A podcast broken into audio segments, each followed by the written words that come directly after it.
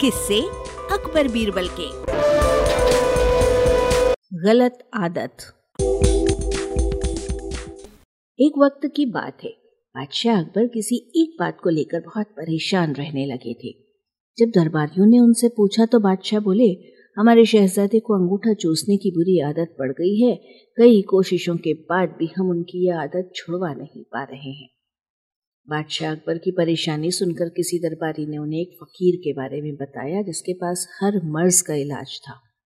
फिर क्या था? बादशाह ने उस फकीर को दरबार में आने का निमंत्रण दे दिया।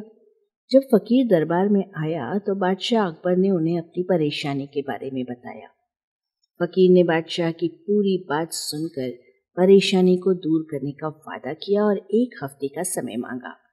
जब एक हफ़्ते के बाद फकीर दरबार में आया तो उन्होंने शहजादे को अंगूठा चूसने की बुरी आदत के बारे में प्यार से समझाया और उसके नुकसान भी बताए।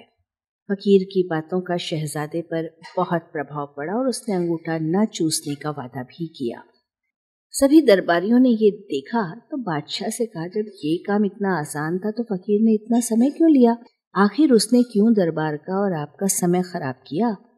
बादशाह दरबारियों की बातों में आ गए और उन्होंने फकीर को दंड देने की ठान ली। सभी दरबारी बादशाह का समर्थन कर रहे थे, लेकिन बीरबल चुपचाप था। बीरबल को चुपचाप देखकर अकबर ने पूछा, तुम क्यों शांत हो बीरबल? बीरबल ने कहा, जहाँ पर ना गुस्ताखी माफ़ हो, लेकिन फकीर को सजा देने के स्थान पर उन्हें सम्मानित करना चाहिए और हमें उनसे सीखना चाहिए। तब बादशाह ने गुस्से में कहा कि तुम हमारे फैसले के खिलाफ जा रहे हो। आखिर तुमने ऐसा सोच भी कैसे लिया? जवाब दो। तब बीरबल ने कहा, महाराज, पिछली बार जब फकीर दरबार में आए थे, तब उन्हें चूना खाने की बुरी आदत थी। आपकी बातों को सुनकर उन्हें अपनी गलती का एहसास हुआ। उन्होंने पहले अपनी इस गंदी आदत को छोड़ने का फैसला किया, फिर शहजादे की गंदी आदत छुड़वाई। बीरबल की बात सुनकर दरबारियों और बादशाह अकबर को अपनी गलती का एहसास हुआ।